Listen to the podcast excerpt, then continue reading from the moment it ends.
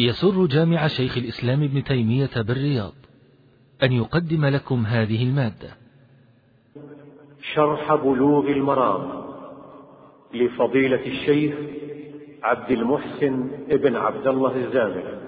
وذلك ضمن دروس الدورة العلمية المكثفة التاسعة لعام 1423 من الهجرة بجامع شيخ الإسلام ابن تيمية رحمه الله تعالى بسلطانه.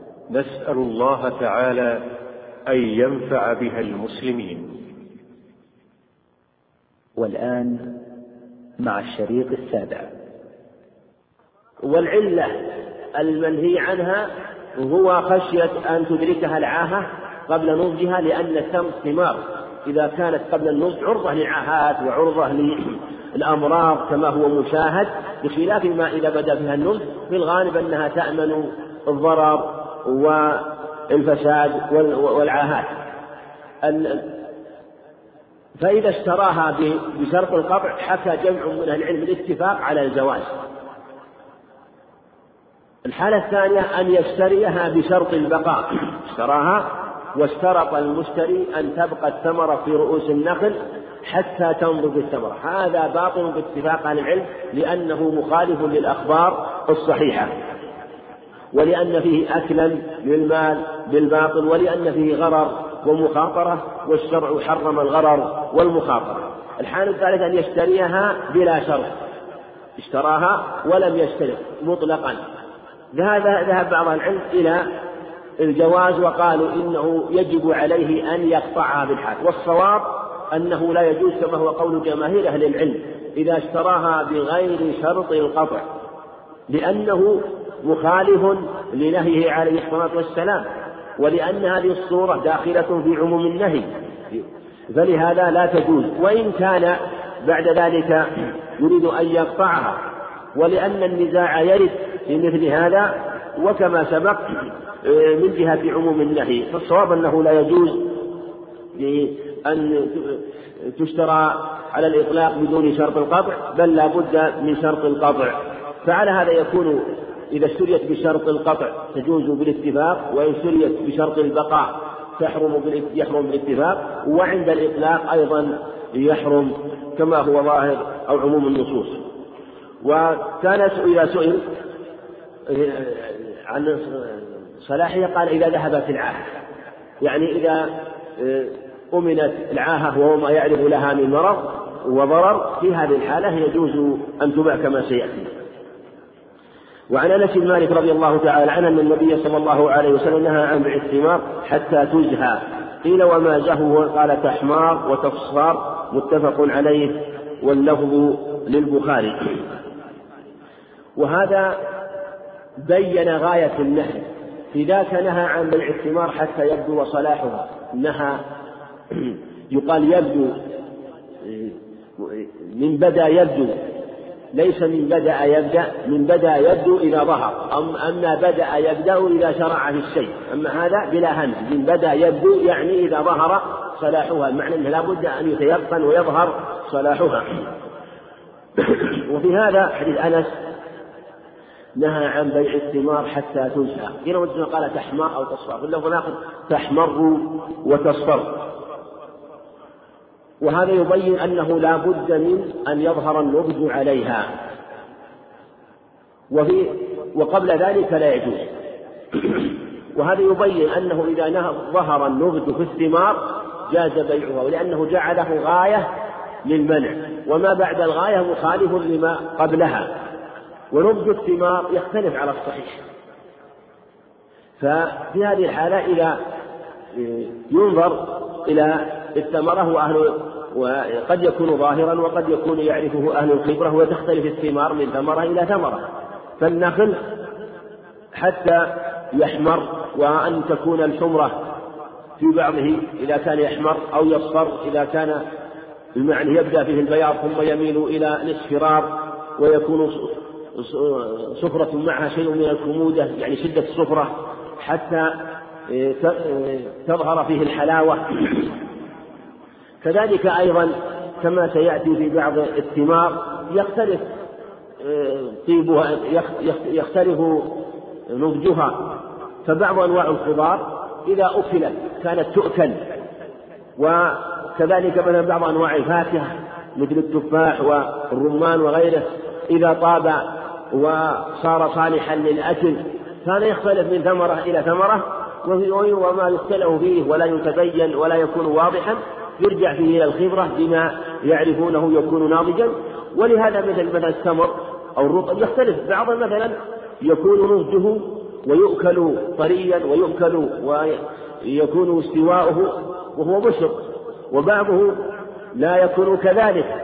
وهكذا مثل أنواع الخضار وأنواع الفاكهة يختلف نضجها من ثمرة إلى ثمرة. ولهذا قال إذا منع الله التمر بما يأكل أحدكم مال أخيه يعني إذا باعها كما في رواية أخرى عند البخاري بما يأكل أحدكم مال أخيه. ثم هنا مسألة وهو أنه يقال متى إذا إذا نضجت الثمرة جاز بيعها. لكن هل يكفي نضج شيء من ثمار البستان عن بقية الأجناس كلها اختلف العلماء. فلو أنه مثلا كانت عد بساتين في البلد فظهر النضج في في نخل في نخل من بستان من البساتين ظهر فيه النضج. ظهر فيه. وكان هذا البستان فيه ثمار أخرى. فيه ثمار من خضار ومن فواكه ومن أشياء أخرى. ولم ينضج منها شيء إنما نضج هذا النخل في هذا البستان. ولم ينضج أي بستان من بساتين البلد. ذهب بعض العلماء وقول الليث وقالوا إذا بدا النضج في نوع من الثمرة في أو في ثمرة واحدة فإنه يكون دالا فإنه يؤخذ من جواز بيع جميع الثمار وجميع أجناس الثمار في هذا البستان وفي غيره من البساتين الأخرى لأنه ما دام ظهر موت فإن العاهة قد أمرت وقيل إنه يكون هذا القول الأول والقول الثاني أنه يكون صلاح الجنس في بستان صلاح للأجناس كلها معنى أنه إذا نضج نضج ثمر والرطب يكون صلاح لأنواع الفاكهة من الرمان والتين والليمون والخضار وإن كانت أجناسها مختلفة. بس في هذا البستان. أما غير البساتين فلا. وقيل إنه لا يكون صلاح النضج أو نضج ثمرة صلاحا لثمرة أخرى. بل إذا نضج مثلا إذا نضجت هذه النخلة وهذه النخلة فلا يكون صلاحا للأجناس الأخرى من الثمار من أنواع الثمار من أجناس الثمار الأخرى وكذلك الخضار.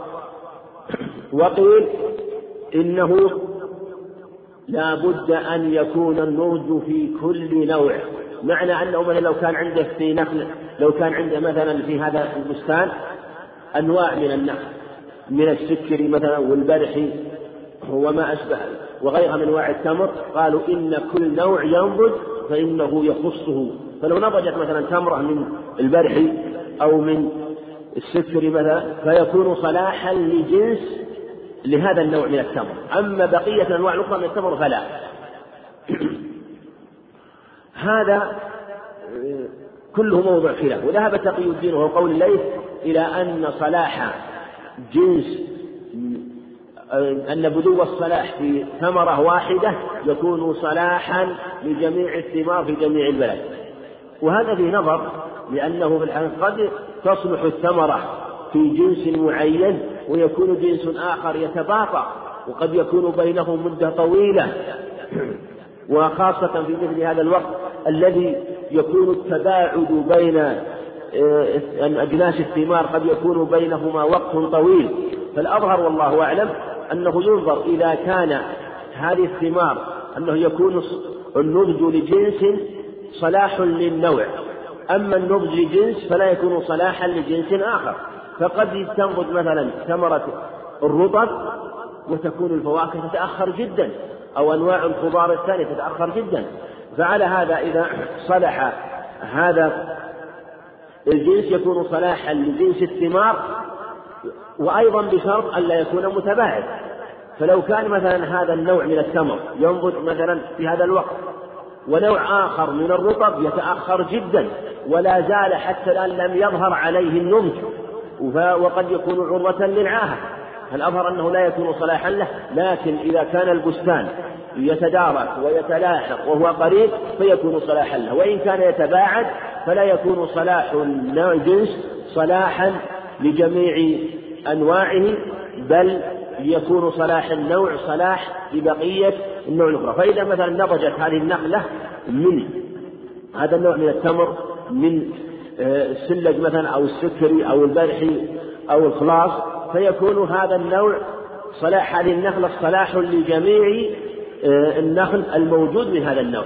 وما سواه من أنواع الثمار الأخرى إذا كانت في العادة تتلاحق وظهر ما يدل على قربها فلا بأس. وإن كانت في العادة تتباعد فلا يكون صلاحا لبقية أنواع الثمار. الأخرى من جهة أنه لا تؤمن العاهة في هذا في هذا الثمر وعنه عن أنس رضي الله عنه أن النبي صلى الله عليه وسلم نهى عن بيع العنب حتى يسود وعن بيع الحب حتى يشتد. رواه الخمسة من النسائي وصححه ابن حبان والحاكم. حديث هذا حديث جيد وهو أيضا في آه، هذا الباب وهو مسألة نضج الثمار.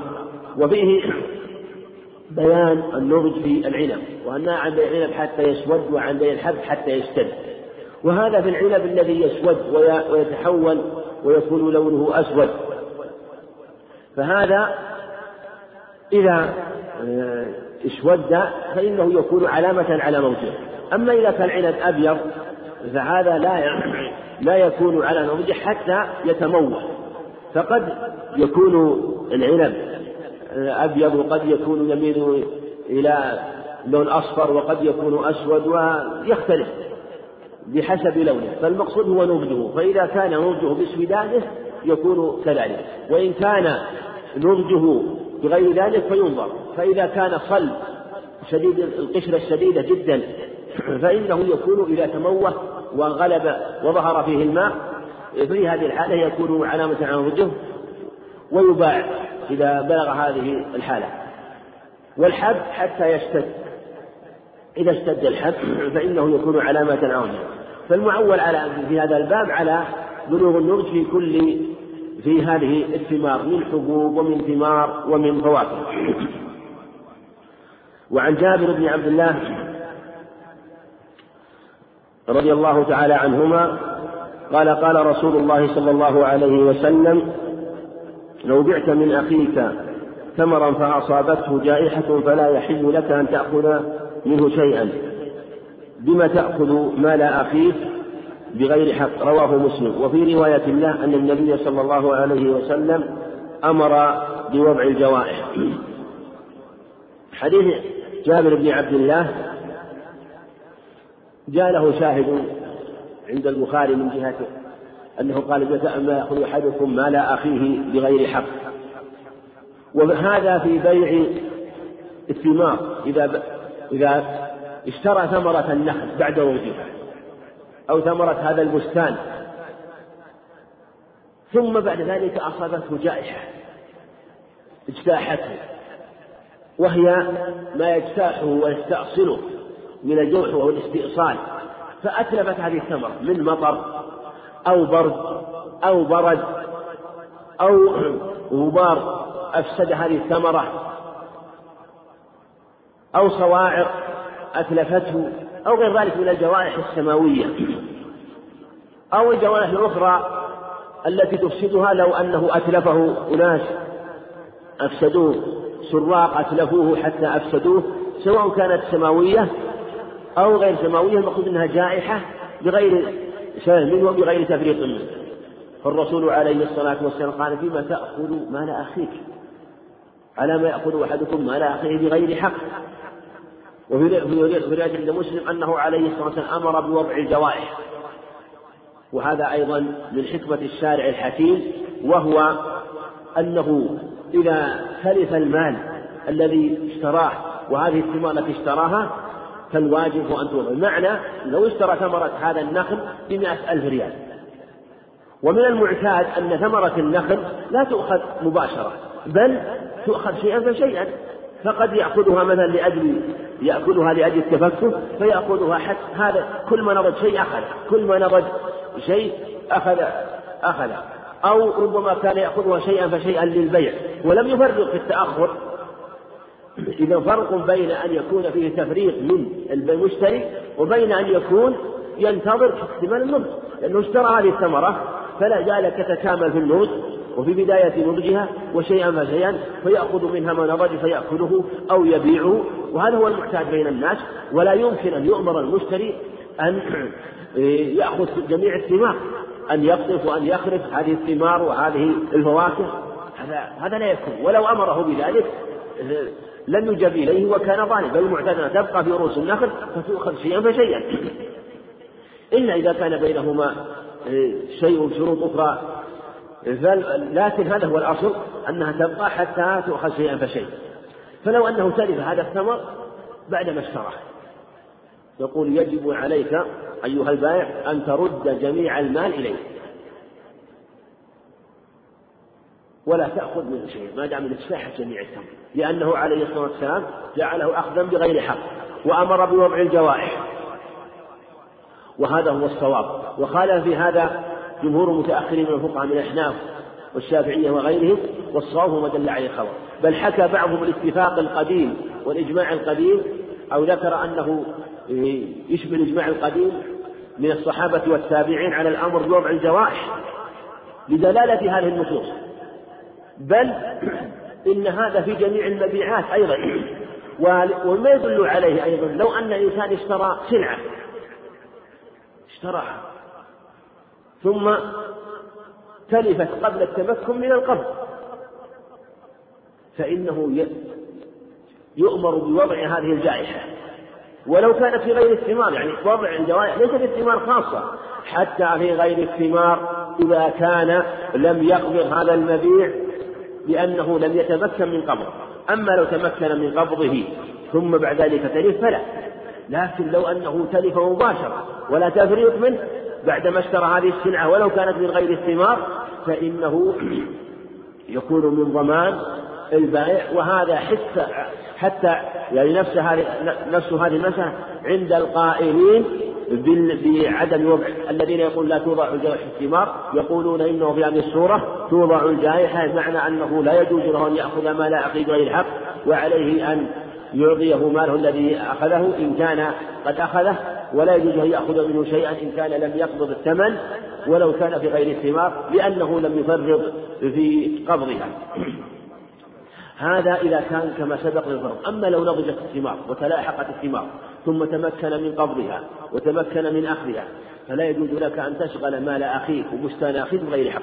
فلو تلفت بعد ذلك فالضمان يكون في حق المشتري لأنه مفرق في بقائها. ولا يجوز له أن يضايق أخاه المسلم ويضايقه بأن يشغل بستانه بهذه الثمار من جهة تفريطه في تأخيره ثم بعد ذلك يطالب بالثمن ويقول إنه قد استاحت المال نقول اجتياحها وتلفها بتفريط منك وفي هذه الحالة لا شيء له. وعن ابن عمر رضي الله تعالى عنهما عن النبي صلى الله عليه وسلم أنه قال من ابتاع نخلا بعد أن تؤبر فثمرتها للبائع فثمرتها للبائع الذي باعها إلا أن يشترطها إلا أن يشترط المبتاع متفق عليه. حديث ابن عمر في بيع النخل بعد أن تؤبر. وفي هذا دلالة على في بيع الثمار في بيع النخل. وفي هذا دلالة على أنه لا بأس أن تباع الثمرة قبل أن تنضج إذا كانت تبعا لغيرها. أما النهي عن بيع الثمار قبل نضجها فهو إذا بيعت مفردة. ولهذا قد يقول كيف هذا في هذا العلم من باع نخلا بعد أن تؤبر فثمرتها للبائع إلا أن يشترطها المبتاع. مع أنه لم تكن قد نضجت إنه مجرد التأبير وهذا قبل النضج. هذا فيما إذا بيعت الثمرة جميعا وهي بيع النخل تماما بيع أو بيع البستان تماما سواء بيع النخل أو بيع البستان بجميعه فإنه تدخل الثمرة تبعا ولو لم تنضج. إنما المنهي عنه هو أن تباع الثمرة بدون النخل مفردة هذا هو الذي لا يجوز بيعها إلا بعد نضجها أو ظهور النضج في بعض الثمار. أما إذا باع النخلة باعها يقول بعتك هذه النخلة بأصلها وفيها ثمرة فيها بسر حتى الآن ما نضج أو بعتك هذه الشجرة وفيها فاكهة حتى الآن مثلا ما شجرة تفاح مثلا وحتى الآن ما خرج من من ما لم يتناثر عنه الزهر. لا بأس أن تباع هذه الثمرة لأنها تابعة والتابع له حكم ما تبعه حكم المتبوع وهو هذه النخلة. إنما المنهي عنه هو أن تبيع الثمرة وحدها. ولهذا لا يجوز بيع الحمل في البطن ولا يجوز مثلا بيع الشيء المجهول الخفي إلا إذا بيع تبعا له يعني يباع تباع الشاة وفي بطنها حمل.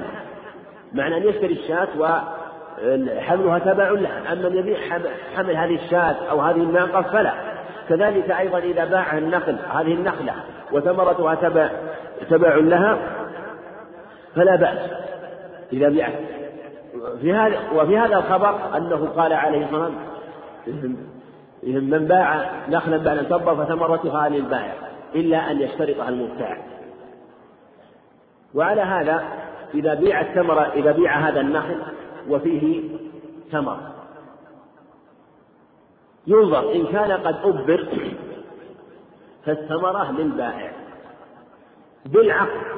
وقال بعتك هذه النخلة وفيها ثمر. بمجرد العقد يكون للبائع. ما يشترط الشرط لكن لكي تدخل في ملك المشتري فيقول اشتريتها بشرط أن تكون ثمرتها تابعة له. أما إذا ما اشترط فهي تابعة لل... فهي للبائع بنفس العقد كما هو قول جمهور العلماء وهو نص الحديث عن النبي عليه الصلاة والسلام. يفهم منه أنها إذا بيعت قبل التأبير فإنها تكون للمشتري ليس للبائع. وجمهور العلماء يقولون الأمر معلق بالتشقق لا بالتعبير وقالوا والرسول عليه الصلاة والسلام علق الحديث بالتعبير لأنه في الغالب إذا خرج في الثمرة أو إذا خرجت ثمرة النخل من الطلع أنها تؤبر وقد تتأبر بنفسها.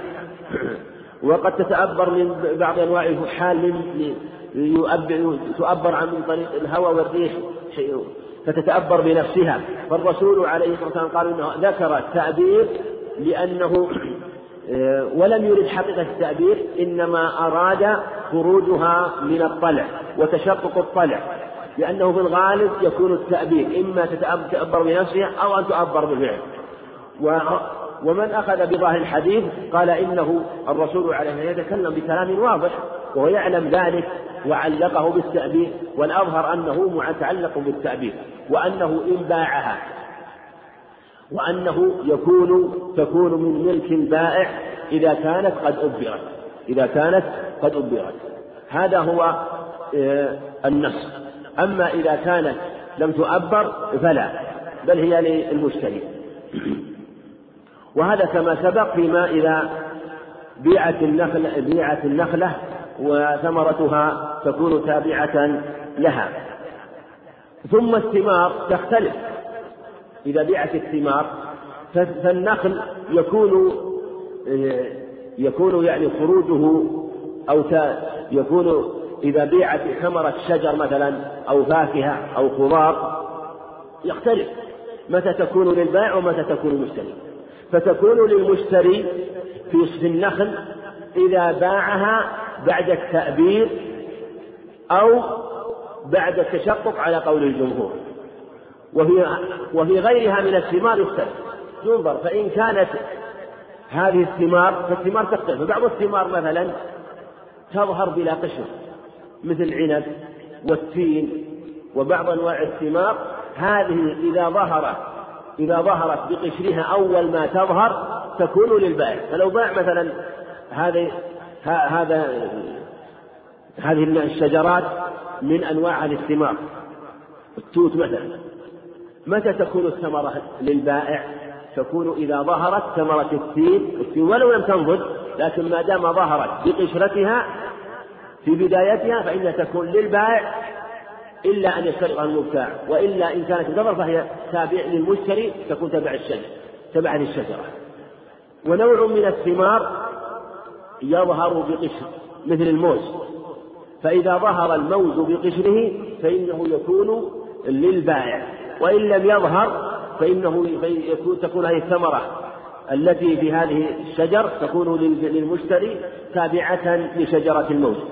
وبعضه يكون يظهر بقشرين مثل بعض أنواع المكسرات تظهر بقشرين. ما دامت لم تظهر من قشورها فإنها تكون للمشتري. وإن ظهرت من قشرها فتكون للبائع بمجرد العقد إلا أن يشترطها المشتري.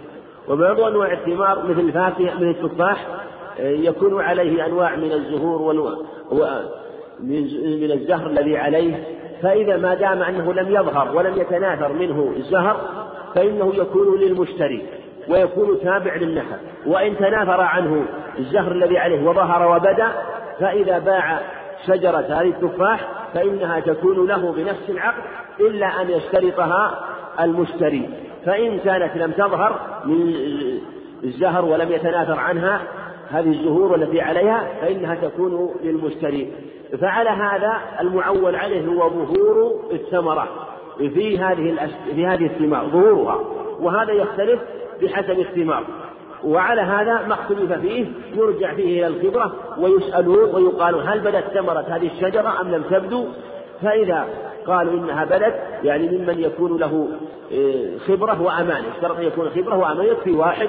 فإذا قال إنها ظاهرة كفى ذلك.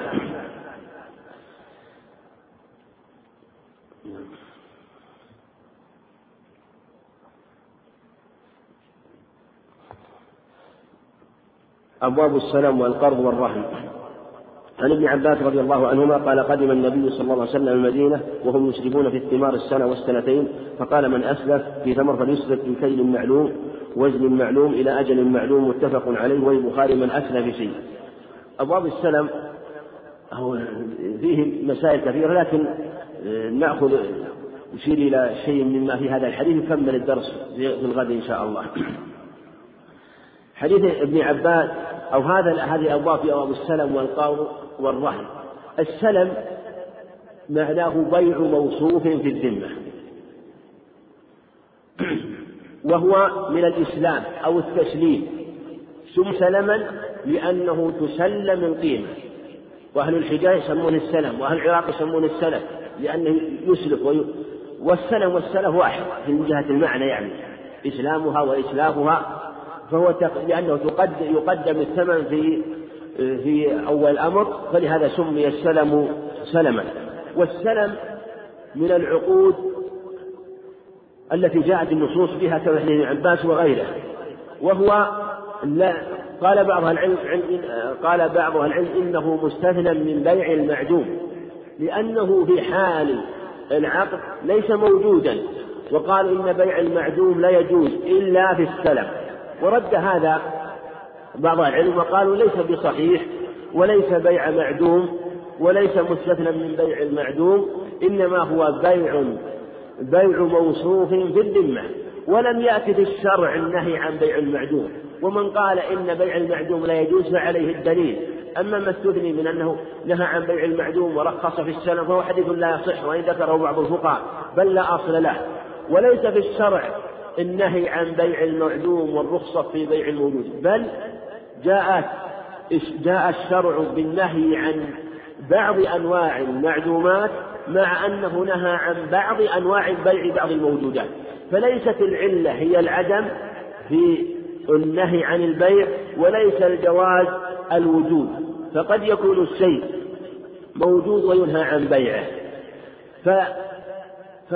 ولهذا نهى عن بيع الموجود في بطن الناقة ويعلم ذلك لأنه غرض ظاهر ونهى عن بيع غير المقدور على تسليمه مثل الطير في الهواء مع أنه موجود وشاهد ونهى عن بيعه ونهى عن بيع السمك في الماء إذا كان لا يحصل إلا بمشقة وقد يشاهد ويرى فليست العلة في جواز البيع الوجود ونهى عن بيع الموجود الذي لا يملكه وإن كان مشاهدا ويملكه فالمنهي عنه مع أنه موجود لكنه لأنه لا يجوز أن يبيع ملك غيره. إلا لا يجوز أن يبيع ملك غيره إلا بوكالة أو وكالة أو ولاية. فلهذا لا يجوز ليس النهي عن بيع الموجود أو ليس العلة هو بيع في جواز بيع الموجود ولا في النهي هو المعدوم. وذلك أن المعدوم على أنواع. معدوم موصوف في الذمة. هذا ليس معدوم مطلقا. إنما نهى عن المعدوم مطلقا. أما المعدوم الموصوف في الذمة فجاءت الأدلة بجوازه هذا نوع. نوع ثاني. المعدوم التابع لغيره. جائز. ولهذا ربما اشترى ثمرة بستان من من النخل. ثمرة نخل. بعد نضجها.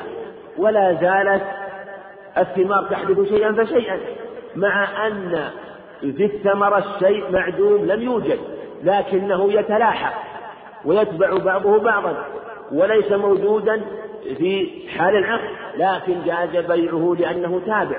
وكذلك بعض أنواع الخضار يشتري مثلا الخيار مثلا أو الكوسة أو بعض أنواعه ولم ويكون الموجود منها يشاهد ويرى وهنالك أن بقيتها لم تظهر بل تتلاحق. وهكذا خاصة في أنواع الخضار فلأنه تابع لغيره جاهز نوع ثالث معدوم أو أو مبيع يشك في وجوده من عدم وجوده. ما يدرى هل يستطيع الحصول عليه أو لا يستطيع يشك في القدرة عليه. فهذا هو الذي نهي عنه لأنه غرر ولأنه لا يمكن أن يحكم بالقدرة عليه فلهذا نهي عنه. وفي حديث عبد الله بن عمرو وحديث حكيم بن حجام رضي الله عنهما أنه عليه الصلاة والسلام قال لا تبع ما ليس عندك. مع لماذا؟ لأنه لا يدري هل يمكن أن يحصل عليه أو لا يحصل عليه. ولم ولم يقل مثلا لا تبيع ما ليس في ملك ما ليس عندك. شوف انظر. ولهذا ليس النهي عن بيع ما ليس في ملكك قد يكون الشيء مملوك ولا يجوز أن تبيعه. إنما نهي أن تبيع ما ليس عندك. لأن الشيء قد تملكه ولا تقدر على تسليمه. قد يكون ولهذا يملك الإنسان مثلا بضاعة في البحر أو في الجو ولا يجوز أن يبيعها. لأنه لو قيل سلم ما استطاع يسلم. ما يجوز أن يبيعها حتى يقبضها أو أن يقبضها وكيله. ويؤمن فيها الغرر والخطر. فالنهي عن البيع بيع البضائع مثلا في حال عدم وصولها وعدم القدرة على قبضها بأن تكون في البحر وليس مصاحبا لها أو تكون في الجو وليس مصاحبا لها مثلا. فلا يجوز لأنه حتى الآن لا يستطيع تسليمها. كالنهي عن بيع الثمار قبل بدو صلاحه لأنه لا يستطيع أن يسلمها. فهي عرضة للغرر والمخاطرة.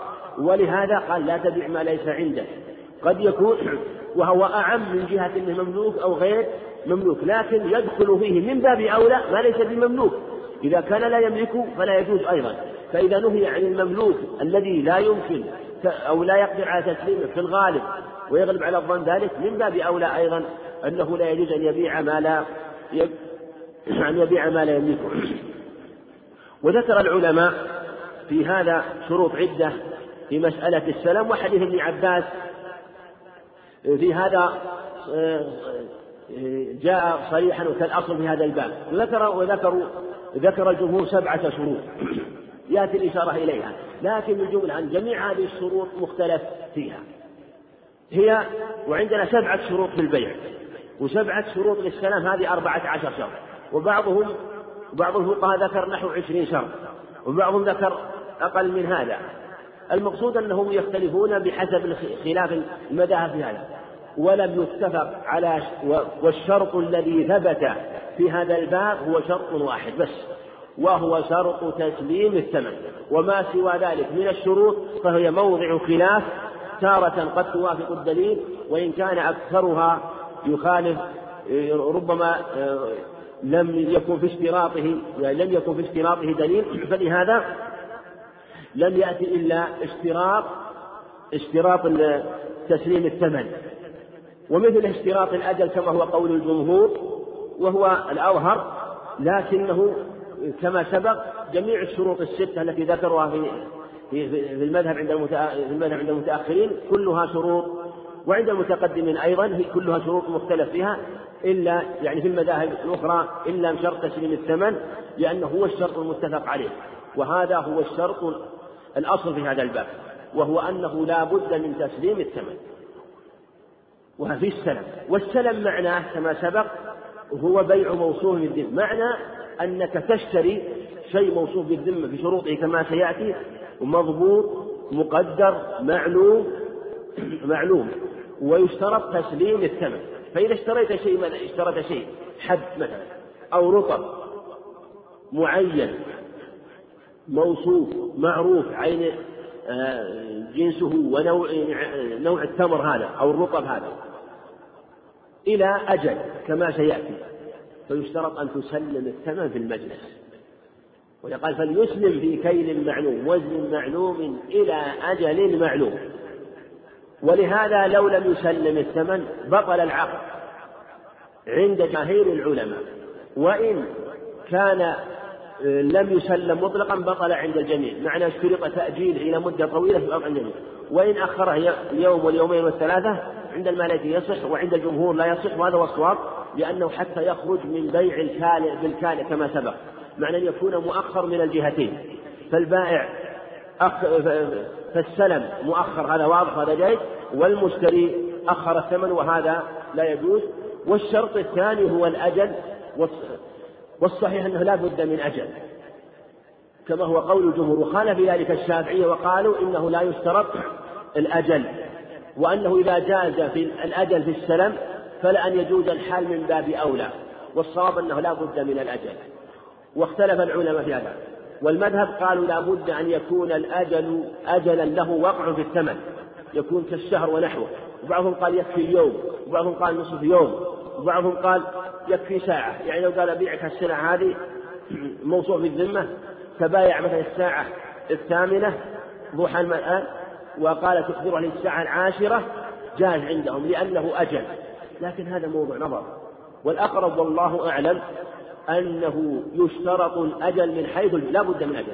أما تحديد الأجل وكون الأجل كون الأجل كونه يوما أو يومين أو ثلاثة أو شهر أو شهرين فالأظهر أنه يختلف بحسب عرف خاصة في مثل هذا الزمان الذي كثرت فيه الصناعات وتطورت فيه الأجهزة وربما حصلت دقة في موعد التسليم فينظر بحسب السلعة المبيعة فقد تكون السلعة المبيعة المصنعة كما سيأتي والصحيح أنه يجوز السلم في مثل هذه السلع وإن لم تكن مكيلة موزونة والسلم من أنفع الأبواب في مثل هذا الزمن خاصة لما كثرت الصناعات وتطورت. فلهذا لا بد أن يكون الأجل مناسبا للسلعة. مثلا لو أن إنسان اشترى سيارة من إنسان قال أريد أن تشتري لي سيارة مواصفاتها كذا موديلها كذا لونها كذا المواصفات المعروفة التي تحددها وتقطع النزاع. وعلم بالعادة أن الإنسان في العادة أنه يكفيه أسبوع. فهذا لا بأس أن يجعل أجل أسبوع. ويقول بعتك هذه السيارة بهذه المواصفات بخمسين ألف ريال.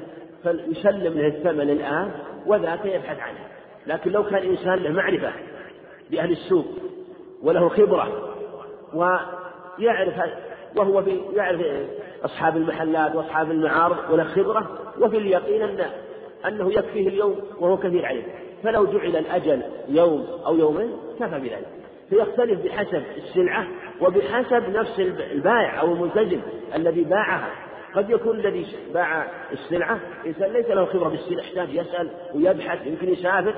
قال أعطوني مدة شهر. إنسان آخر لا له معرفة وله حفظ وله آه، يعني آه، خبرة بهذا الجانب فيكفيه القليل. فالأظهر في مثل هذا أن الأجل لا يضبط بشيء بل يكون بحسب العرف ولا تقدير فيه ويأتي إن شاء الله بقية الكلام في هذا الباب والله أعلم. الحمد لله رب العالمين والصلاة والسلام على نبينا محمد وعلى آله وأصحابه وأتباعه بإحسان إلى يوم الدين. أما بعد فيقول الإمام الحافظ بن حجر رحمه الله تعالى أبواب السلم والقرض والرهن سبق الكلام عن شيء ما يتسع بحديث ابن عباس رضي الله عنهما. قال رحمه الله عن ابن عباس رضي الله عنهما قال قدم النبي صلى الله عليه وسلم المدينة وهم يسلكون في الثمار السنة والسنتين.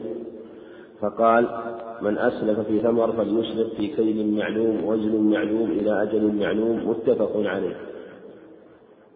وسبق أن السلف أو السلم هو بيع موصوف في الذمة وأنه ليس داخلا في بيع المعدوم مطلقا بل هو شيء موصوف مضبوط يمكن أن يعلم بل هو معلوم من حيث الجملة ولهذا كان من البيوع الجائزة. والسلم كما سبق له شروط زائدة على شروط البيع. شروط البيع لا بد منها ثم هنالك شروط زائدة. اختلف العلماء في تحديدها. وسبق أن الشرط الذي اتفق عليه مع شروط البيع هو تسليم رأس المال في المجلس. أما كون ذكر الأجل ذكر أن يكون معلوم الكيل أو الوزن. هذه معلومة من جهة أيضا من حيث الجملة من جهة أنه لا بد من العلم بالمبيع والعلم بالثمن في شروط البيع. قول كانوا يصرفون في الثمار السنة والسنتين. هذا يبين أن أن السلم لا بأس به بالثمار.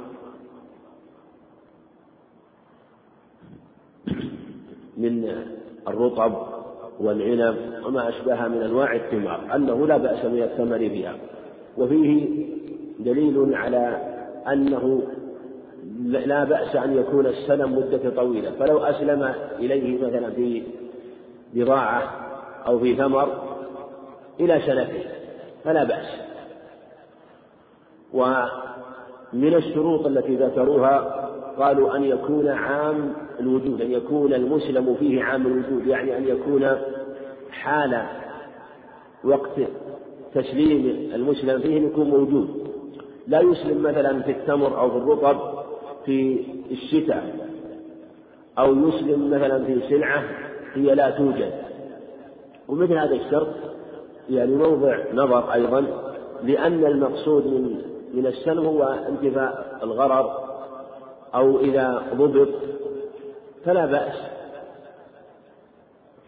واشتراط وجوده في محله ليس بشرط فيما يظهر إذا كان يمكن حصوله أو وجوده خاصة مثلا في مثل هذا الوقت ممكن أن يسلم في الرطب في غير وقته لأنه يكون محفوظا وموجودا. فلو أن إنسان أسلم إلى إنسان في مئة صاع من التمر أو مئة أو ألف كيلو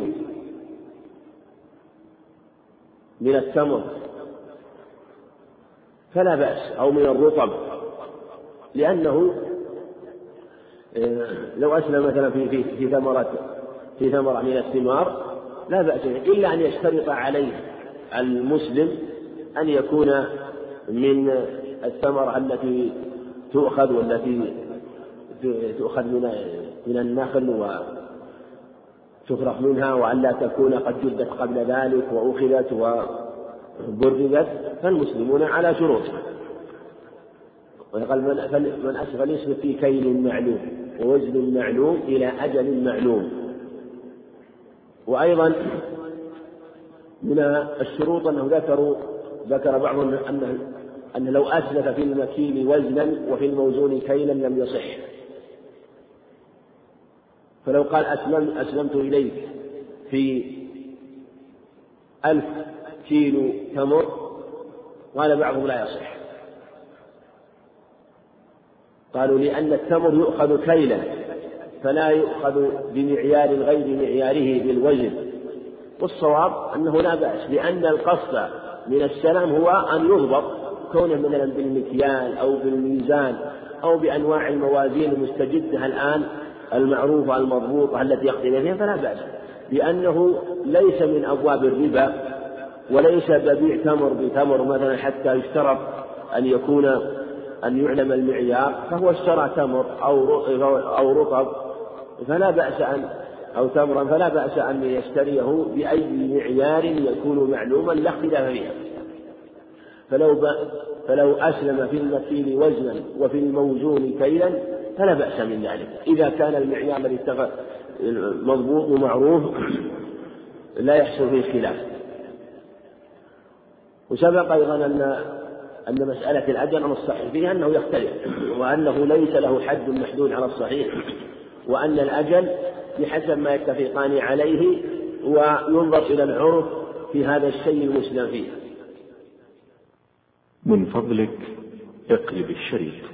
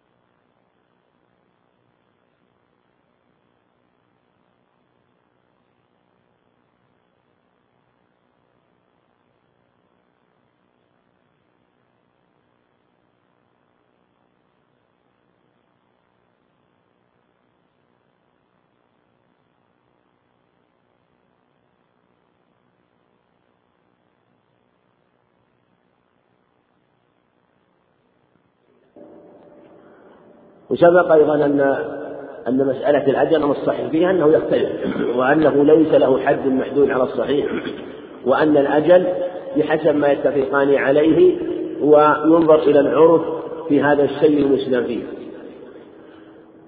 وأنه لو أسلم مثلا له في سلعة من السلع وقال المسلم إليه أو اتفق هو المسلمين إلى شهر جاز وإن اتفق إلى عشرة أيام.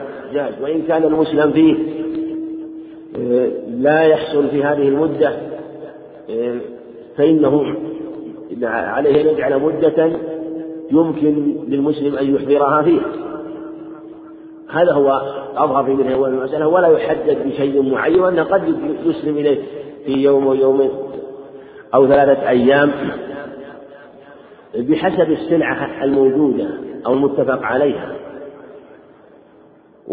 خاصة أن بعض السلع يمكن أن تضبط وأن تحدد وأن هذا يختلف بحسب أيضا معرفة الناس ومعرفة المسلم إليه. قد يكون لديه معرفة بالسلعة فيسلم فيستطيع أن يحضرها في وقت يسير. وإما من الشروط أنهم قالوا أن يسلف في مكين معلوم وليكون في كيل أو وزن قيل أو درع أو عد. اشترطوا أن يكون المسلم فيه له معيار. يكون إما مما يكال أو يوزن أو يزرع أو يعد كما قال بعض العلم. والصحيح أنه كل ما يمكن أن يسلم فيه يمكن إحضاره وإن لم يكن مكيلا ولا موزونا فإنه يصح الصلاة فيه. ما يشترط أن يكون مكيل أو موزون. وعلى هذا يعني لو أراد أن يسلم مثلا في سيارة أو في جهاز من الأجهزة أو غير ذلك مما ليس بمكيل ولا موزون فلا بأس بذلك. بل قد يكون العلم بها أو أو تماثلها مثل أنواع الأجهزة اليوم قد قد يكون تماثلها من أشد التماثل من جهة ضبطها ولهذا يجوز أن تقرب كما سيأتي. ولا يشترط أن يكون له يعني المثيل ذكروه لأن التماثل أمر نسبي فقد يكون في وقت التماثل بين شيئين أعظم من التماثل بين حبة شعير وحبة شعير. مثل أنواع الأجهزة أو ما يسلم فيه مثلا أراد أن يسلم مثلا في آه، من الأكواب مثلا هذه أو الكاسات أو الأجهزة. قد يكون الشبه بين هذين الجهازين أو هذين الكوبين أو آه، شيء من هذه الأنواع. أبلغ من شبه حبة بر بحبة بر. فلهذا الصحيح أنه لا يشترط ذلك. وكذلك هم قالوا لا بد أن يسلم في الذمة. يقول أسلمت أو اشتريت منك وأسلمت إليك آه، في شيء صفته كذا وكذا يذكر صفاته ويقدم رأس المال. لا بد أن يكون في في الذم وهذا الشرط موضع خلاف. وقالوا إنه يجب أن يكون الشيء أي لا يكون في شيء معين. ما يقول مثلا أسلمت إليك سيارة من المعرض الفلاني أو تشتري لي أو ثمرة نخل من البستان الفلاني. وهذا حكوا عليه الاتفاق. والأظهر أنه ينبغي أن ينظر إن كان الثمرة البستان الذي أسلم فيه قد بدا صلاحها فالأظهر أنه لا بأس. وإن كان لم يبدو صلاحها فلا فلا يجوز. وعلى هذا يكون الإسلام في الذمة إذا خشي من عدم القدرة على إحضار والتمكن منه.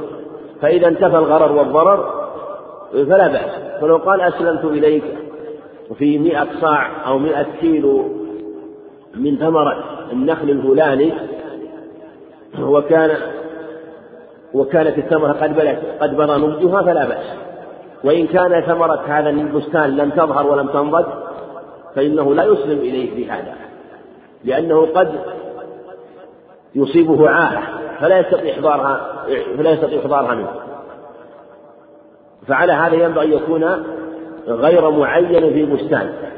كذلك مثلا الإسلام في السيارة إذا كانت هذه السيارة متوفرة في ذاك المعرض وهذا الصنف وهذا الجنس متوفر في ذاك المعرض فلا بأس. ويقول في الحقيقة يعني قد يكون سلم وقد يكون بيع في الحقيقة. وهو في الحقيقة إذا عين يكون بيع يكون بيعا لا يكون سلما لكنه يشترط له ما يشترط للسلم من جهة تقرير رأس المال. لأنه إذا كان المبيع موصوفا بالذمة فلا بد من تقديم رأس المال. لأنه أشبه ما يكون ببيع الدين بالدين إذا لم يسلم رأس المال.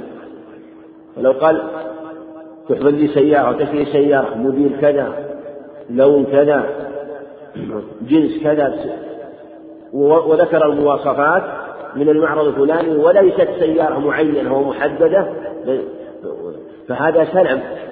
أو هذا بيع موصوف في الذمة وهو أشبه بالسلم من جهة أنه أنه غير معين وعلى هذا لا بد من تقديم الثمن وأن يسلم الثمن في الذمة ومن ومن المسائل المتعلقة بالسلم وتشبيهها مسألة الاستصناع والصناعات الموجودة الآن مما يصنع. وهذا عقد نافع في هذه المسائل. والاستثناء اختلف العلماء فيه منهم من قال إنه يصح بشروط السلم ومنهم قال إنه عقد مستقل والأظهر أنه عقد مستقل ليس من أبواب البيوع ولا من أبواب الإيجارات بل هو عقد مستقل. والفرق بين السلم والاستثناء أن الاستثناء يشترط فيه الصناعة وقد يطلب فيه صناعة خاصة صناعة الشخص المعين. وفيما يظهر أن الاستثناء كان موجودا في عهده عليه الصلاة والسلام ولا ثبت في الصحيحين أنه اصطنع خاتما عليه الصلاة والسلام. واصطنع أيضا منبرا يجلس عليه يحدث الناس عليه عليه الصلاة والسلام. ومن تأمل السنة ربما تبين له أكثر من هذا من جهة بعض الوقائع والحوادث التي فيها استثناء. وهذا مما يدل على أنه جائز وأنه لا بأس به لأن حاجة الناس تقع. منه أيضا من الاستثناء حينما تأتي إلى الخياط وتقول أريد أن تخيط عندي الثياب. فهذا إن كانت إن كان نفس القماش من نفس الخياط فإنه يكون استثناء. وإن كان أنت أحضرته فإنه يكون إجارة لأنك أنت الذي أحضرت السلعة واستأجرته فيها لأن لأن العين موجودة. وإن كان من عنده فهو أشبه ما يكون في الاستثناء. وعلى هذا فالأظهر في الاستثناء أنه لا يشترط تقديم رأس المال لأنه يجوز أن أن تستصنع مثلا سلعة من السلع وقد لا ثم بعد صناعتها لا تصلح لك أو لا تكون مناسبة من جهة أنه لا يصنعها على الصنعة المطلوبة. ثم هو لا يلزمك إلا بعد بعد صنعتها وعقدها. فهو عقد مستقل وليس من أبواب السلم ثم الاستثناء اليوم صناعة عالمية في صناعة الطائرات والسيارات بين الشركات وصناعة الأجهزة وما أشبه ذلك مما يستصنع. وقد يشترط فيه الصناعة مثلا صناعة شخص معين أو شركة معينة وقد يكون لا ليس قصده صناعة شخص معين إنما يقصد مثلا هذه هذه الشركة أو أو كما يقول الماركة الفلانية ولا يقصد عين شخص معين بل جهة اعتبارية من جهة هذه الشركة. وقد هذه الشركة تصنعها بنفسها وقد تصنعها بغيرها. وربما استصنع مثلا مع جهة واتفق معهم آه، بصناعة هذه هذا الجهاز.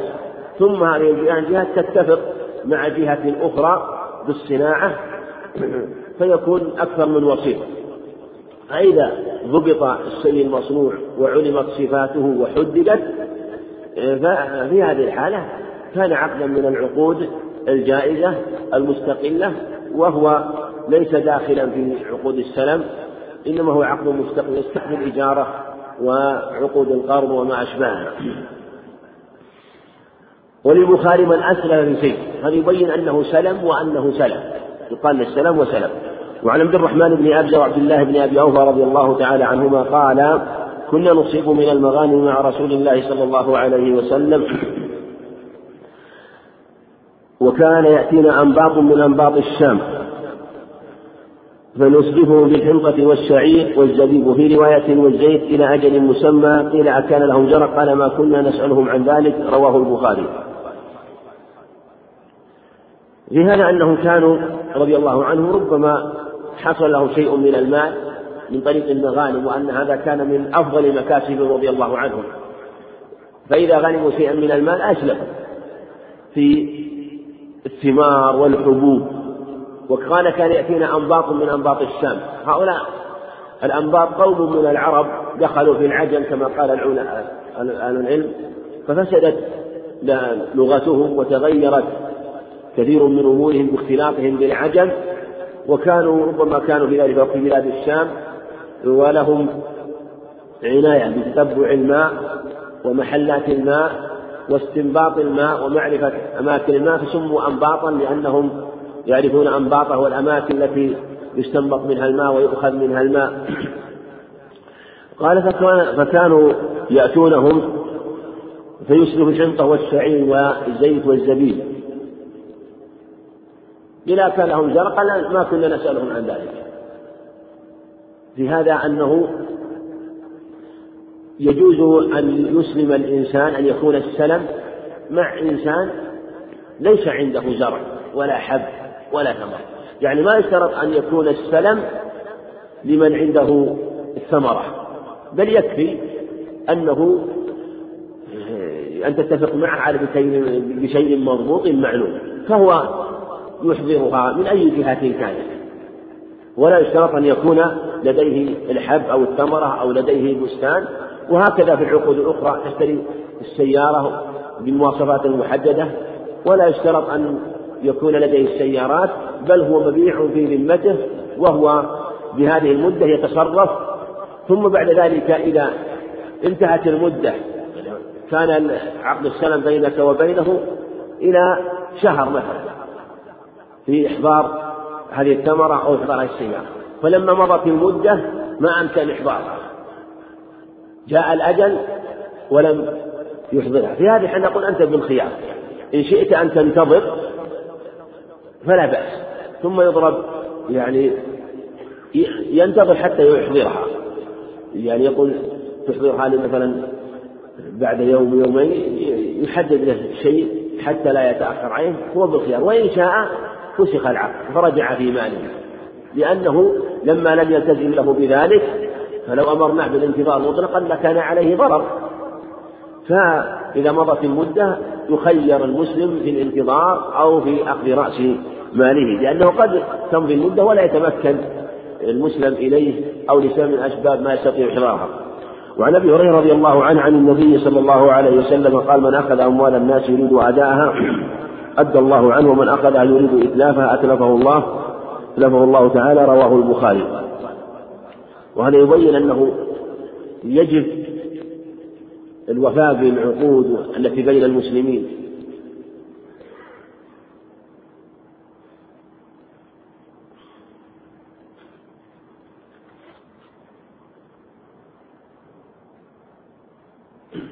يجب الوفاء بها والالتزام بها وأنه من لم يفي بها ولم يلتزم بها فكما جاء في الحديث وخاصة إذا كان في أمور المداينات في الأموال من أخذ أموال الناس يريد أداءها أدى الله عنه من أخذها يريد إتلافها تلفه الله هذا ورد في عدة أخبار من حديث عائشة وفي حديث ميمونة حديث عبد الله بن جعفر أنهم كانوا يتداينون وأنها فقيل لها في ذلك فقالت إني أريد عون الله وأن الله يقول إن الله مع الداع ما لم يقضي.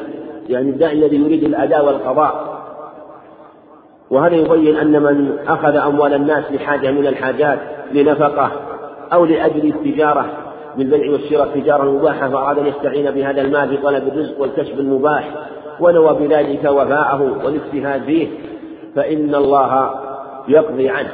وظاهر الحديث أنه يقضي عنه يقضي عنه في الدنيا وأنه لا يحصل عدم السداد في الدنيا إلا من تفريط من المستسلف. وقد يكون المراد قضى الله عنه في الدنيا وفي الآخرة. وإن كان الحمل على العموم ظاهر من جهة أن الله قضى الله عنه ظاهره أن يشمل القضاء مطلقا وأن الله ييسر له مالا ويهيئ له من أسباب الرزق ما يقضي به ماله. وهذا مشاهد في من اجتهد وأخلص النية في أخذ أموال الناس وعرف ذلك ونوى أنه يسدد وأنه وإحضار المال لأهله واجتهد في ذلك. ثم هو أخذ هذا المال فأنفقه في أبوابه المشروعة واجتهد في ذلك وأخرج ما أوجب الله عليه من جهة أنه مال أنه مال ملكه. فلهذا تنزل بركة في هذا المال ويبارك الله فيه ويحصل ما أراد من سداد الدين عنه في الدنيا. وإن حصل شيء من هذا و ثم بعد ذلك آه، مات والمال عليه فلا شيء عليه إن شاء الله. وإن كانت نفسه معلقة من نفسه معلقة من حتى يقضى عنه فهذا إما أن يكون في حق من لم يرد القضاء من لم يرد قضاء الدين أو نفس التعلق لا إذا إذا كان في من خلف وباعا يعني خلفه دين وخلفه مال فإنه يجب أن يعني إذا أمكنه أن يوصي أن يوصي بذلك وإن لم يوصي فإنه يجب على الورثة أن يخرجوا ذلك من جهة أنه قال أن أن السداد يجب في تركته. أما من مات أخذ المال بحقه ولم يفرط في القضاء فلا شيء عليه ولا إثم عليه. بل يرجى له الخير ويوم وفي يوم القيامة عند حضور القضاء فالله سبحانه وتعالى يرضي صاحب الدين بما يشاء سبحانه وتعالى. وقل من أخذ أموال الناس يريد أداءها أدى الله عنه ما حصول البركة. من أخذ من أخذها يريد إتلافها أتلفه الله. هذا ظاهره الإتلاف في الدنيا وفي الآخرة. وقد يكون في الآخرة وقد يكون في الدنيا وقد يحصل الجميع. وهذا يشمل إتلاف ماله وربما أيضا إتلافه هو وإهلاكه ووقوع بعض المصائب والبلايا فيه من جهة أنه نوى نية سيئة فعلى العبد أن يحذر من هذه النية وأن تكون نيته حسنة وصالحة في أخذ المال وأن لا يأخذ من المال ما لا حاجة له به وأن لا يأخذ من المال ما لا قدرة له ولا طاقة به على كذا بعض الناس ربما عرض نفسه للمداينات وهو لا يستطيع سداد الدين. وإن كان نوى سداد الدين لكن يغلب على ظن أنه لا يستطيع السداد. فهذا مفرط. ولو مات ولم يقضي وهو وهو قد أخذ شيئا لا يستطيع سداد أو يغلب على ظن لا يستطيع سداد فإنه مفرط بذلك. وعن عائشة رضي الله عنها قالت قلت يا رسول الله إن فلانا قدم له بز من الشام فلو بعثت إليه فأخذت منه ثوبين نسيئة إلى ميسرة فبعث إليه فامتنع أخرجه الحاكم والبيهقي ورجاله ثقات. هذا هذا الخبر أيضا رواه النسائي وفيه هو حديث جيد وفيه أنه عليه الصلاة والسلام كان ربما باع واشترى وكان شراؤه أكثر من بيعه عليه الصلاة والسلام.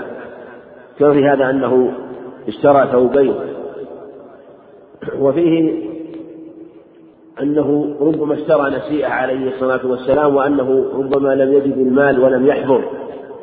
وفيه أنه لا بأس وأن أن من اشترى شيئا إلى أجل أن يحدد بشيء آه، يعني بشيء يضبط إلى أجل محدد وإلى أجل معين. وهنا حدد إلى الميسرة. وفي هذا أنه إذا كان الشخص إذا كان ليس لديه مال وليس لديه شيء ينتظره لا بأس أن يحدد إلى الميسرة. وهذا رده بعضهم وقال إنه لا يصح لأن الميسرة أمر مجهول وقالوا إنه لا يصح. لكن إذا كان إلى وقت يغلب على الظن أنه يأتيه فيه مال أو يحصل له مال وأطلق وغلب على ظنه فلا بأس بذلك مثل ما قال بعضهم أنه يجوز أن يحدد إلى العطاء يعني إلى عطائه الذي يخرج وإن لم يكن يعرفه بالتحديد لكن هذا هو هذا هو وقته. كذلك الميسرة إذا كانت في الغالب يغلب على ظنها في وقت محدد وإن لم يحدد يومها فلا بأس. وعن أبي هريرة رضي الله عنه قال قال رسول الله صلى الله عليه وسلم الظهر يركب بنفقته إذا كان مرهونا. ولبن الدر يشرب بنفقته إذا كان مرهونا وعلى الذي يركب ويشرب النفقة. رواه البخاري. حديث أبو هريرة في الرهن والرهن معناه توثيقة دين بعين. معنى أنك إذا اشتريت سلعة بدين. فأراد صاحب السلعة أن يتوثق. فقلت أعطيك سيارة. رهن أو البيت أو الأرض أو البستان. فهذا لا بأس به مشروع. أن يرهنه ولأنه مصلحة للراهن والمرتهن جميعا. والرهن إذا كان حيوانا يركب أو حيوانا له لبن يشرب فلا بأس من ذلك. أن يرهن من عنده غنم أو إبل وتكون وثيقة بالحق حتى يقضيها. وفي هذا الحديث أنه قال أن الرهن يركب بنفقته إذا كان موكولا ويلبن الدري يشرب بنفقته إذا كان يعني إذا كان له لبن لبن وتحلب أنه يشرب بنفقته. فلو أنك رهنت غنما فيها لبن عند إنسان فلا بأس أن تشرب من لبنها بالنفقة التي تنفقها والعلف الذي تعطيه إياه تعطي هذه البهيمة. ويكون العلف مقابل شربك لها وأخذك لها من هذا اللبن. والجمهور خالفوا في ذلك وقالوا لا يجوز أن يشرب من لبنها ولا يجوز أن يركبها لأن لأمرين. الأول أنه تسلط على مال ليس يملكه هو هو هو مرهون ويرهنه وحقه في الرهن. أما ما يخرج من اللبن والحليب وركوبها فليس له ذلك. فكيف يشرب لبنها ويركبها بلا إذن؟ فهو حقه بالركوب وما خرج منها فإنه مملوك لصاحبه.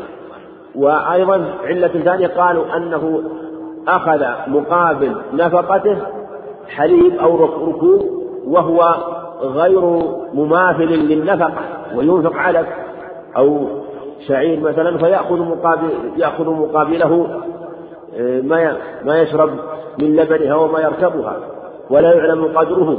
فقال لهذا من السببين لا يجوز وقال إن هذا مخالف لبعض الاصول الأدلة. لكن قول أحمد رحمه الله لا هو الصواب لأن هذا هو ظاهر الحديث.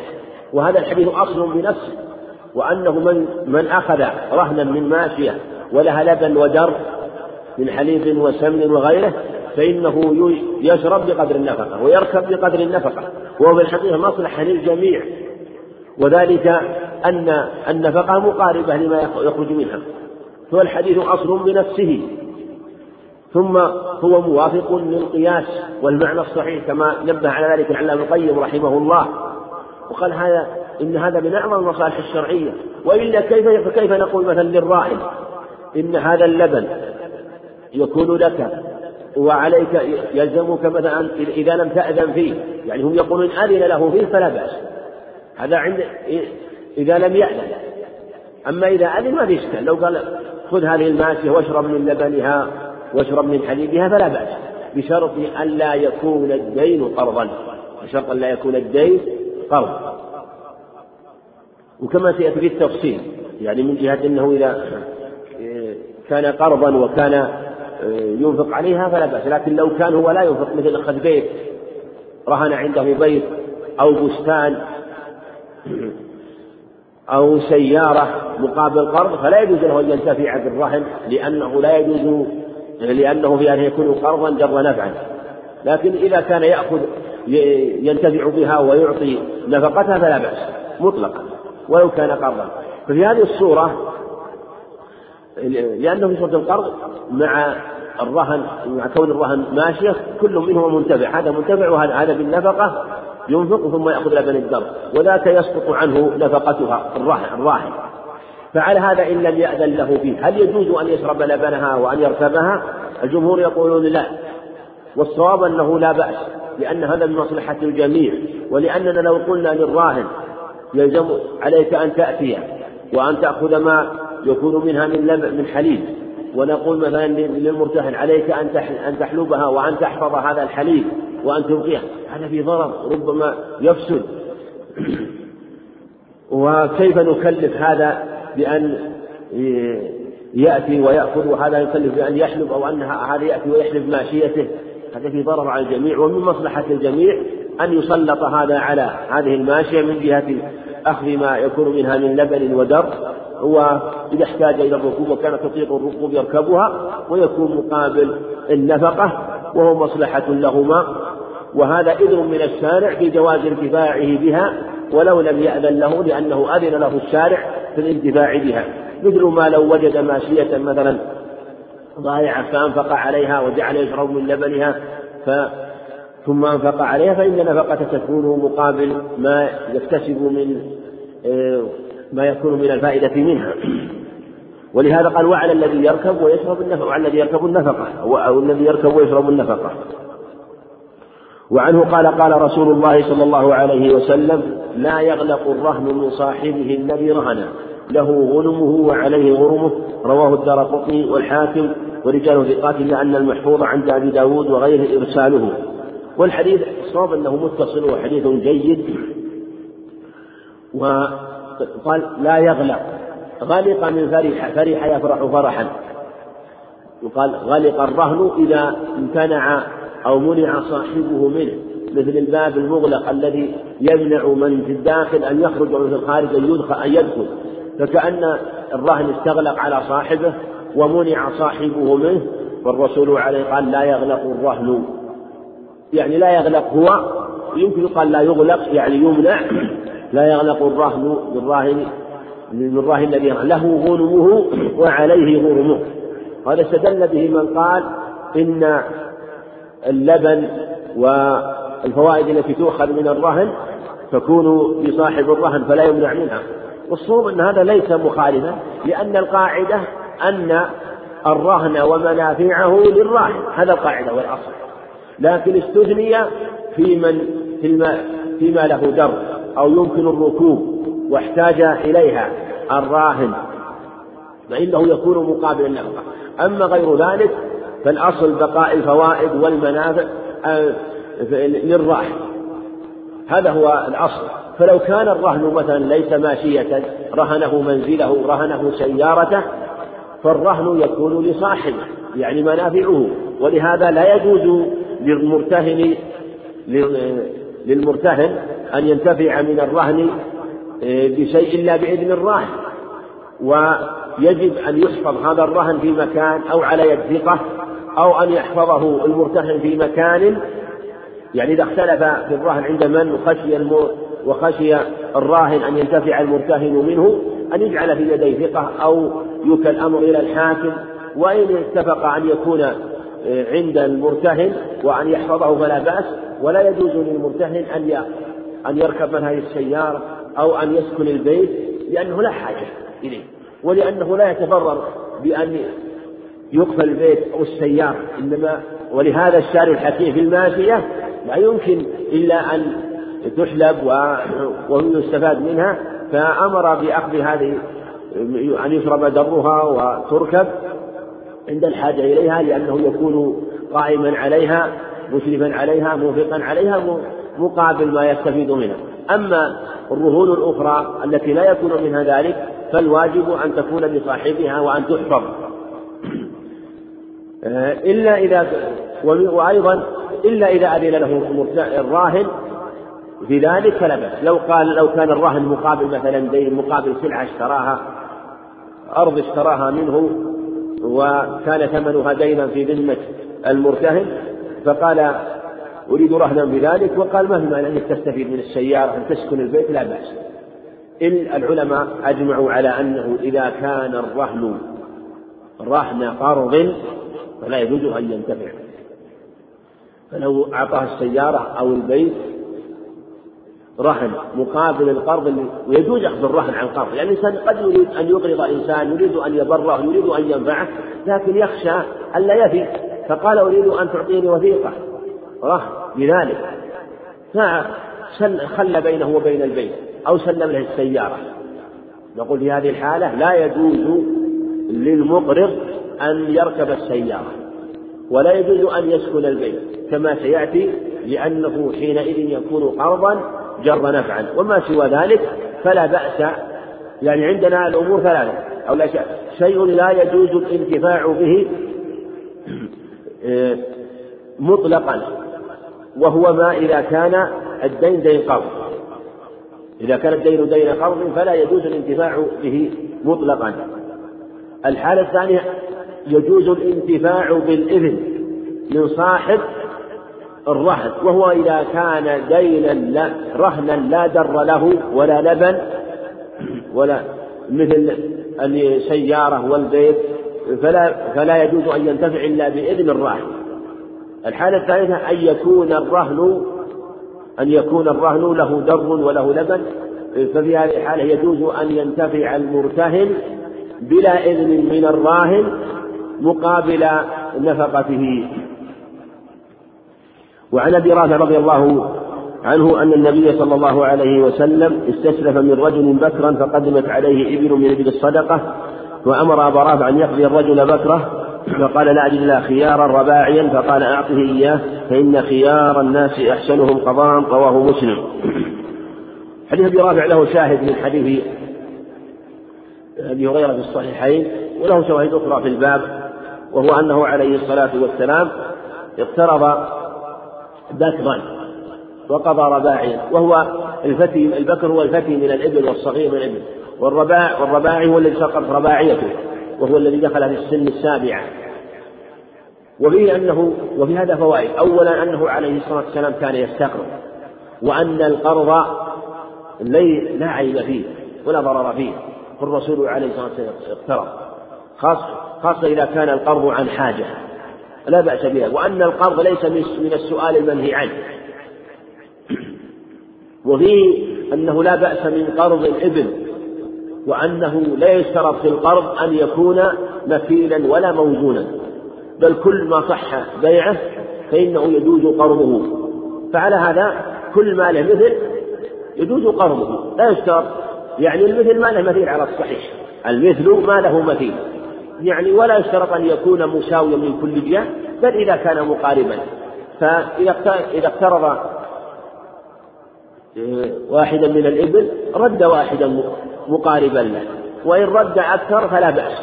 وهذا يبين أيضا أنه لا بأس أن يكون أن أن يكون الوفاء أفضل وأكثر من ما وقع عليه قرض فلو اقترض بكرا فرد رباعيا فلا بأس. لو اقترض مثلا شاة فرد شاتين فلا بأس. لو اقترض مثلا بعيرا فرد بعيرين فلا بأس. لو اقترض ألفا فرد ألفين فلا بأس. لو فالصحيح أنه يجوز الزيادة في الصفة أن يكون مثلا مثل الجمل يرد جملا أفضل من من الجمل الذي اقترضه. ويجوز أن يكون الرد بالعدد أن يرد أكثر. مثل لو اقترض جمل رد جملين اقترض ألفا رد ألفين. وقد اقترض عليه وقد زاد النبي عليه الصلاة والسلام جابرا زاده في حقه وثبت وجاء في حديث آخر أنه أيضا اقترض عليه الصلاة والسلام فرد زيادة في الدراهم أو في الدنانير. وهذا من حسن تعامله عليه الصلاة والسلام وهكذا أمته بعده ينبغي أن تتأسى به لكن بشرط أن لا يكون مشروطا في القرض فإن لم يكن مشروطا فلا بأس. وإن كان مشروطا فلا يجوز باتفاق أهل العلم لأنه قرض جر نفعا كما سيأتي. وفي الخبر أن ذلك أن في بعض الروايات أن أن ذلك الرجل هم بالنبي عليه الصلاة والسلام وقال أعطني يعني أنه أقربه وكان رجلا من الجفاة ممن لم يتروض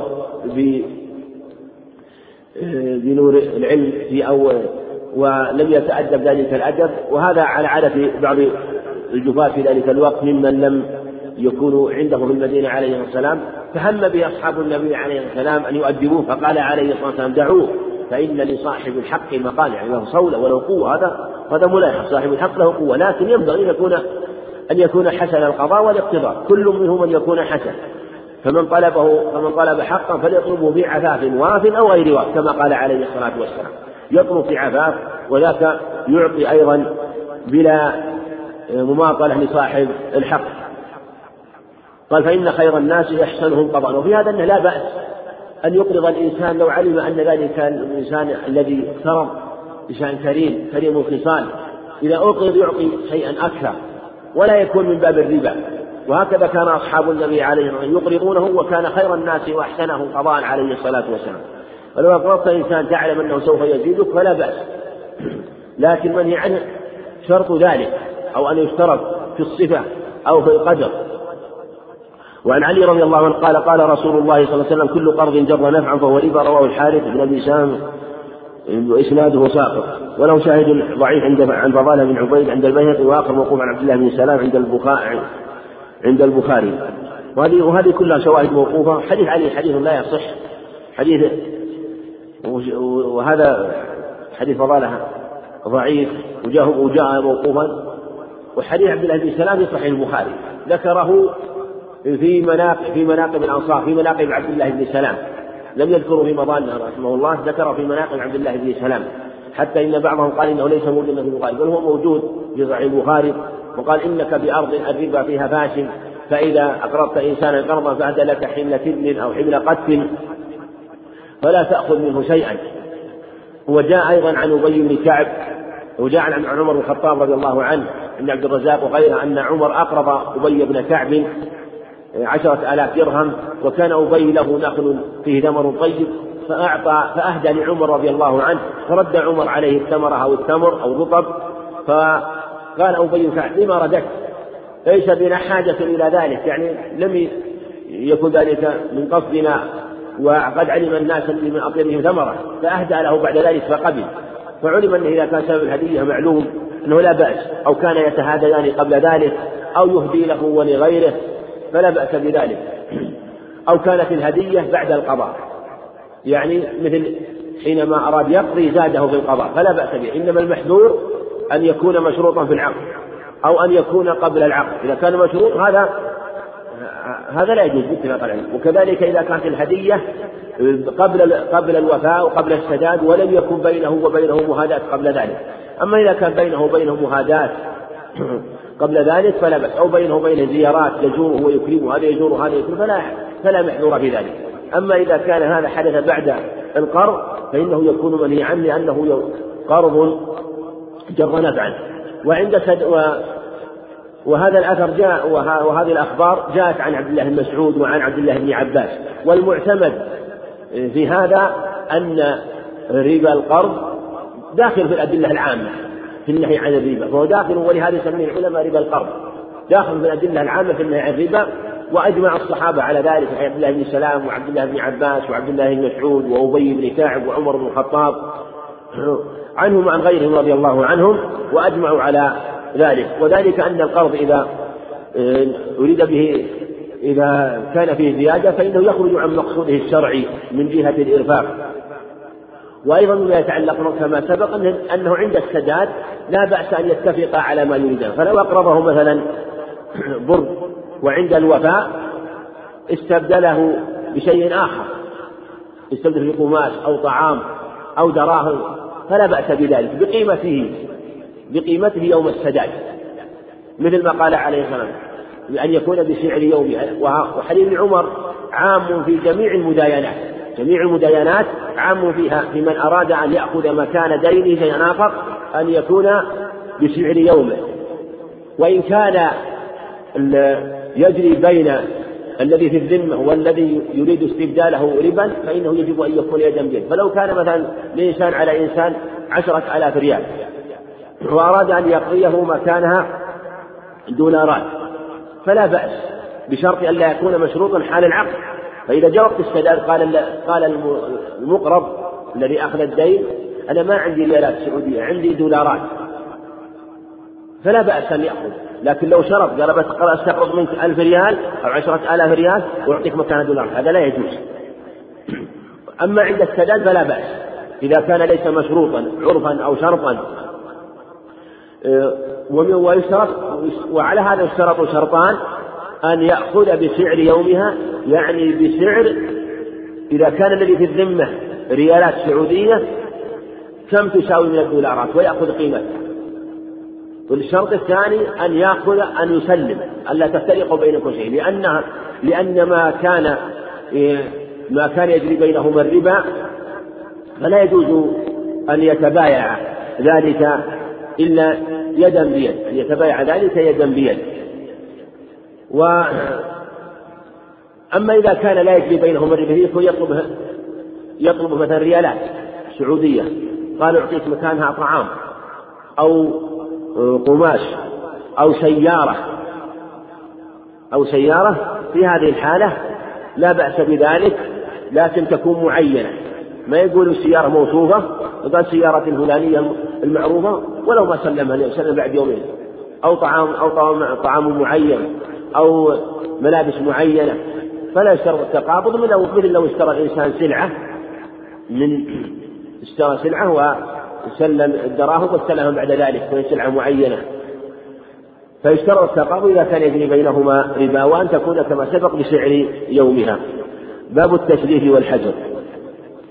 عن أبي بكر بن عبد الرحمن عن أبي هريرة رضي الله عنه قال سمعنا رسول الله صلى الله عليه وسلم يقول من أدرك ماله بعين عند رجل قد اسنى فهو أحق به من غيره. متفق عليه ورواه أبو داود ورواه أبو داود ومالك في رواية أبي بكر بن عبد الرحمن مرسلا له أيما رجل باع متاعا فأفلس الذي ابتاعه ولم يقضي الذي باعه من ثمنه شيئا فوجد, فوجد متاعه بعينه فهو حق به. وإن مات المشتري فصاحب المتاع أسوة الغرماء ووصله البياقي وضعفه تبعا لأبي داود. حديث أبي هريرة في الصحيحين. في التفليس أو باب التفليس والحجر. التفليس من الفلس. وهو أن تكون ديون الإنسان أكثر من موجوداته سمي مفلس مفلسا لأنه يتعامل بالفلوس. وهو الأموال اليسيرة. التي لا قيمة لها ولأنه ليس عنده دراهم أو أنه أجبر وحجر عليه ومنع من التصرف في الدراهم وصار تعامله في الشيء اليسير والحجر هو المنع. وحديث أبي هريرة من أدرك ماله بعين عند رجل فهو أحق به. هذا فيما يعني قد افلس والفلس والحجر له أحكام كثيرة والمصنف رحمه الله ذكر هذا الخبر به وعنده في هذا الباب وما يتعلق به من الروايات الأخرى وفيه أن من باع إنسان سلعة بعت إنسان سيارة أو بعته بيت ثم بعدما اشترى هذا الإنسان البيت أفلس أو بعته وأنت تظن أنه عنده مال ثم تبين لك ما عنده شيء خدعته واشترى منك السيارة وهو مفلس ما عنده دراهم. أو حصل الإفلاس له بعد الشراء. في هذه الحالة قال عليه من باع متاعه بعينه وجد ماله بعينه عند رجل قد أفلس فهو أحق به. نقول إذا بعت هذه السيارة أو هذه الأرض أو هذا الطعام لإنسان ثم بعد ذلك تبين فلسه وظهر فأنت أحق بهذا المتاع وهذا شيء ليس من جميع الدائرين ومن الورد. لكن بشرط أن يكون بعينه. بلفظ لم يفرق عند مسلم لم يفرق. يعني إذا كان ما تغير صفته أو تصرف فيه مثلا ببيع فأنت أحق به وترجع وتأخذ السلعة وتكون لك لأنه لما أصابه أصابه الإفلاس وأنت لم تقضي حقه كان من من العدل والإنصاف أن تأخذ مالك وليس من العدل والإنصاف أن يقال إنك تشارك الغرماء القدماء. فالذين آه، كانوا غرماء قدماء وقد ذهبت أموالهم وليست بعينها حالهم غير حالك. وأنت غررت بهذا الرجل أو نزلت في هذه المصيبة الحادثة معه ومالك موجود فإنك ترجع مالك بعينه بشرط أن يكون بعينه ما تغير. أما إذا كان السيارة هذه التي اشتراها قد أصابها ما أصابها مثل أن تكون تغيرت بحادث أو آه، حادث صدام أو ما أشبه ذلك وتغيرت في هذه الحالة يكون لا يدري لك أو البيت اللي اشتراه زاد فيه ونقص أو البستان اللي اشتراه منه زاد فيه ونقص أو الثوب قد خاطه أو غير فيه شيئا. فالمقصود أنه إذا لم يجده بعينه فلا. هذا الحالة الأولى. إذا بشرط أن يكون لم يتغير بعينه. رواية الرواية الثانية عند أبي داود قال المصنف رحمه الله شرط فيها أنه قال عليه السلام قال ولم يقبض من ثمنه شيء. شكر الله لفضيلة الشيخ على ما قدم وجعله في موازين حسناته والسلام عليكم ورحمة الله وبركاته.